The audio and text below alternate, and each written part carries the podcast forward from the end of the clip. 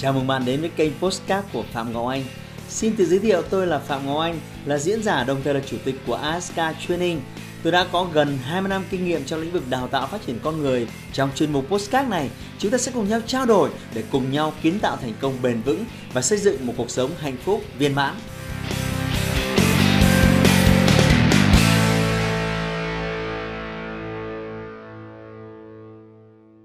Chào mừng bạn quay trở lại với kênh youtube của Phạm Ngọc Anh à, Bạn thân mến, mặc dù tôi là một chuyên gia dạy về tài chính, dạy về kiếm tiền, làm giàu rồi phát triển công việc kinh doanh Tuy nhiên thời gian gần đây à, điều làm tôi rất phấn khích là tôi nhận được rất nhiều những cái câu hỏi liên quan đến việc là à, dạy con trẻ và đặc biệt là thưa thầy, thưa Mr. White tôi rất là khó khăn khi giao tiếp với con tôi hỏi cái gì nó cũng ậm à ừ.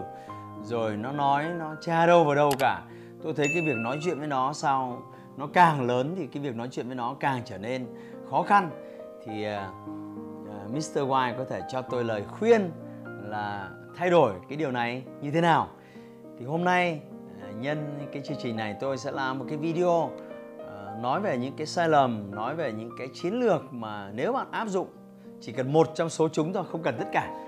Thì tôi khẳng định, cái mối quan hệ giữa bố mẹ và con cái sẽ được cải thiện và đặc biệt là bạn sẽ giúp các con nói ra nhiều hơn những cái suy nghĩ và quan điểm à, của các con. Và nếu bạn biết rồi đấy sẽ rất tệ nếu mà mình không biết là tụi nó đang nghĩ cái gì ở trong đầu. Vậy làm thế nào để trẻ nói ra cái suy nghĩ của mình nhiều hơn? Đó là cái cái mục tiêu sau khi mà xem hết video này. Thì có một số những chiến lược như sau chiến lược số 1 bạn cần phải hết sức chú tâm lắng nghe. Bạn biết đấy đây là một cái quy tắc tâm lý học ờ, rất là cơ bản. À, những cái người nói người ta sẽ nói nhiều hơn nói nhiều hơn nếu họ thấy bạn thực sự chú tâm lắng nghe. À, chúng ta thì quá bận bịu và thời gian thì quá ngắn nên chúng ta cũng muốn làm việc gì nhanh gọn hiệu quả. Tuy nhiên cái đấy trong công việc kinh doanh tôi cho rằng là, là rất tốt. Nhưng nếu nói chuyện với con trẻ và bạn cũng muốn cái gì cũng nhanh cái gì cũng gọn thì tôi cho rằng bạn đang mắc sai lầm lớn và có thể sẽ hậu quả. Vì vậy tôi đề nghị là chúng ta cần phải thay đổi cái thói quen là cần phải chú tâm lắng nghe các con nhiều hơn. Chú tâm có nghĩa là như thế nào? Tức là bạn phải nghe với sự vui vẻ này cao nữa là bạn phải nghe với sự hân hoan này. Bạn phải ô thế à? Rồi sao nữa hả con? Rồi chuyện nó như thế nào? Con nói tiếp bố xem thế nào. Thì, thì khi mà đối phương thấy rằng bạn chú tâm và bạn rất là hào hứng à, nghe rất chăm chú thì đương nhiên rồi không cần phải bàn. Nó sẽ nói nhiều hơn. À, một cái điều mà tôi nhìn thấy đó là khi tôi đến rất nhiều gia đình và khi tôi nhìn thấy bọn trẻ con tôi rất muốn nói chuyện với chúng và tôi đặt một số các câu hỏi là này con tên là gì? Này con học lớp mấy rồi? Ở lớp con thích học môn gì? Thì tôi vừa dứt lời thì phần lớn sẽ là bố mẹ đỡ lời. À cháu nó học lớp 5 rồi bác ạ. À à cháu nó thế này à cháu nó thế kia. Cái người tôi hỏi là đứa trẻ cơ mà. Tại sao người lớn cứ phải hay vội vã trả lời? Vì là hay là chúng ta sợ nó trả lời sai? Vì chúng ta sợ nó nói những cái câu mà nó ngoài cái tầm kiểm soát của chúng ta? Đó là lý do, lý do đó là lý do rất nguy hiểm mà à, chúng ta cướp đi cái quyền nói ra cái suy nghĩ của con trẻ là chúng ta hay hay cướp lời và hay tự trả lời những câu hỏi của người khác dành cho con trẻ. Thì đây là cái sai lầm chúng ta cần phải sửa. Tiếp theo ờ, tôi cho rằng là cần phải cho con nhiều hơn cái sự lựa chọn. Ờ, để con có thể nói ra suy nghĩ của mình thì bạn cần phải hỏi con, ví dụ trong cái món ăn này, trong cái thói quen này, trong cái việc đi chơi này, trong cái việc chọn lựa đồ đạc này, hay là thay quần áo này, có rất nhiều thứ. Bạn nên dừng lại Ờ, thích cái a, cái b, con sẽ chọn cái gì? Thế cái x gì hay là cái y? Con thấy là cái nào nó phù hợp hơn với con? Và tại sao lại như thế? Thì bằng cái việc bạn cho con cái sự lựa chọn và đặt ra câu hỏi thì con sẽ thoải mái thể hiện cái cái suy nghĩ của con. Và nếu không, ngược lại, những người cha mẹ mà thường hay đàn áp, thôi, thế này nhá, như này cho nó xong. Thì lần kế tiếp, nếu bạn hỏi con con chọn gì? Thì nó sẽ nghĩ trong đầu. Lại cũng giống như lần trước thôi mà mình có được chọn đâu rồi cuối cùng sẽ là sự sự áp đặt. Cái thứ rất khó đối với cha mẹ đó là à, chúng ta cần phải hiểu và học cách sử dụng ngôn ngữ của bọn trẻ. À, trẻ con bây giờ nó nó tin tin lắm nó viết theo một cái ngôn ngữ riêng mà nó nói cũng theo một cái ngôn ngữ riêng cái ngôn ngữ của tụi nó khác xa với ngôn ngữ của chúng ta. Nếu chúng ta ở độ tuổi 4x và 5x thì lại còn khác xa nữa. Nếu mà các anh chị đọc một cái tin nhắn của tụi nó viết với nhau thì các anh chị sẽ không dịch được hết nó viết cái gì. Mà chính tôi đến bây giờ thì tôi cũng thấy có nhiều cái từ ngữ mà chúng ta vẫn đang nhắn tin với nhau. Nó không biết là đến từ đâu. Nhưng mà sau này tôi hiểu đến từ thế giới tin.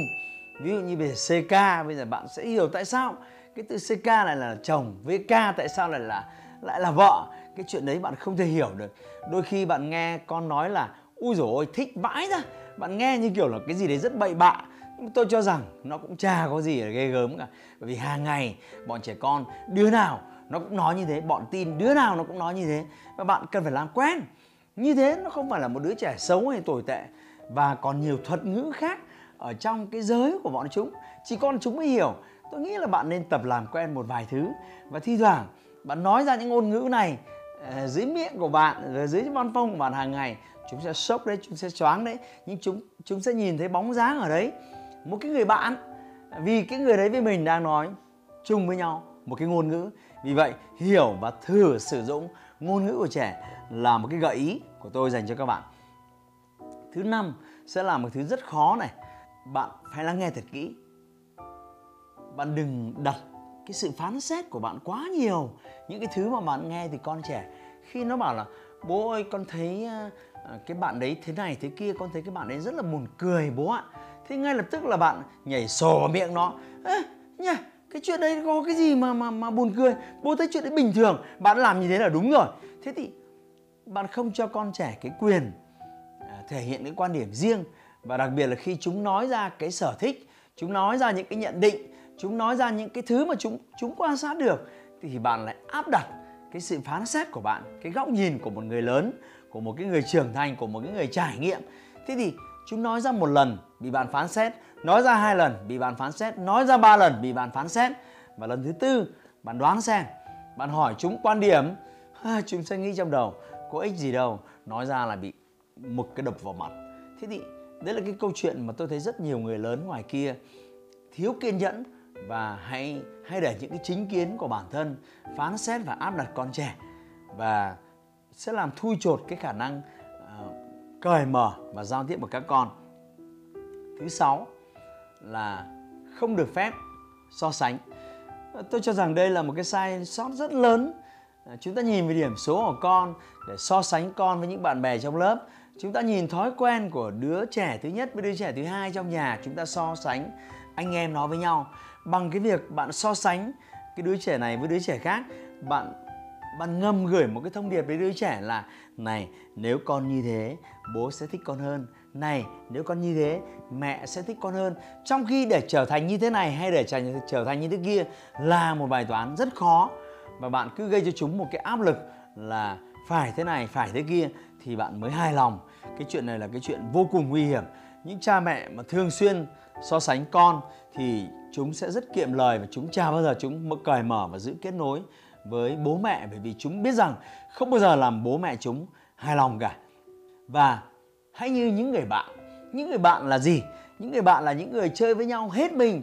Những người bạn là những người không so đo thiệt hơn. Những người bạn là những người bên nhau cả lúc vui, bên nhau cả lúc buồn.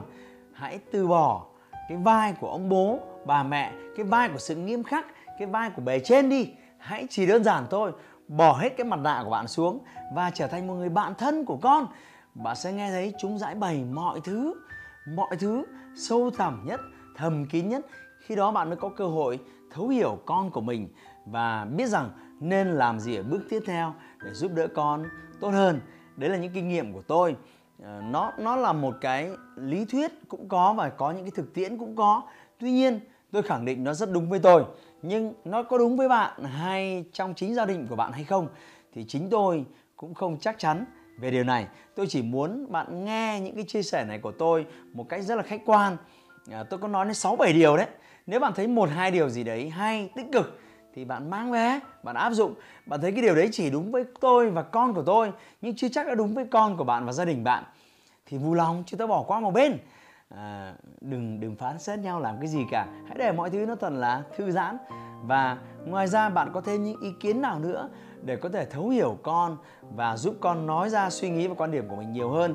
Đừng ngại ngần comment xuống dưới để cho những bố mẹ khác à, sắp và đang xem cái video này cũng có thể được học hỏi thêm từ bạn. Cảm ơn bạn đã dành ít phút nãy giờ để theo dõi hết toàn bộ video này từ tôi. Nếu bạn thấy nó hữu ích, đừng ngại ngần chia sẻ nó tới những bố mẹ khác ở ngoài kia. Hãy like và chia sẻ postcard này để nó có thể tiếp cận và giúp ích cho nhiều người hơn nữa. Đồng thời nhấn vào nút theo dõi kênh postcard của tôi để nghe thêm nhiều nội dung hấp dẫn khác. Cảm ơn bạn đã dành thời gian lắng nghe. Chúc bạn thành công và hẹn gặp lại bạn trong những chủ đề tiếp theo.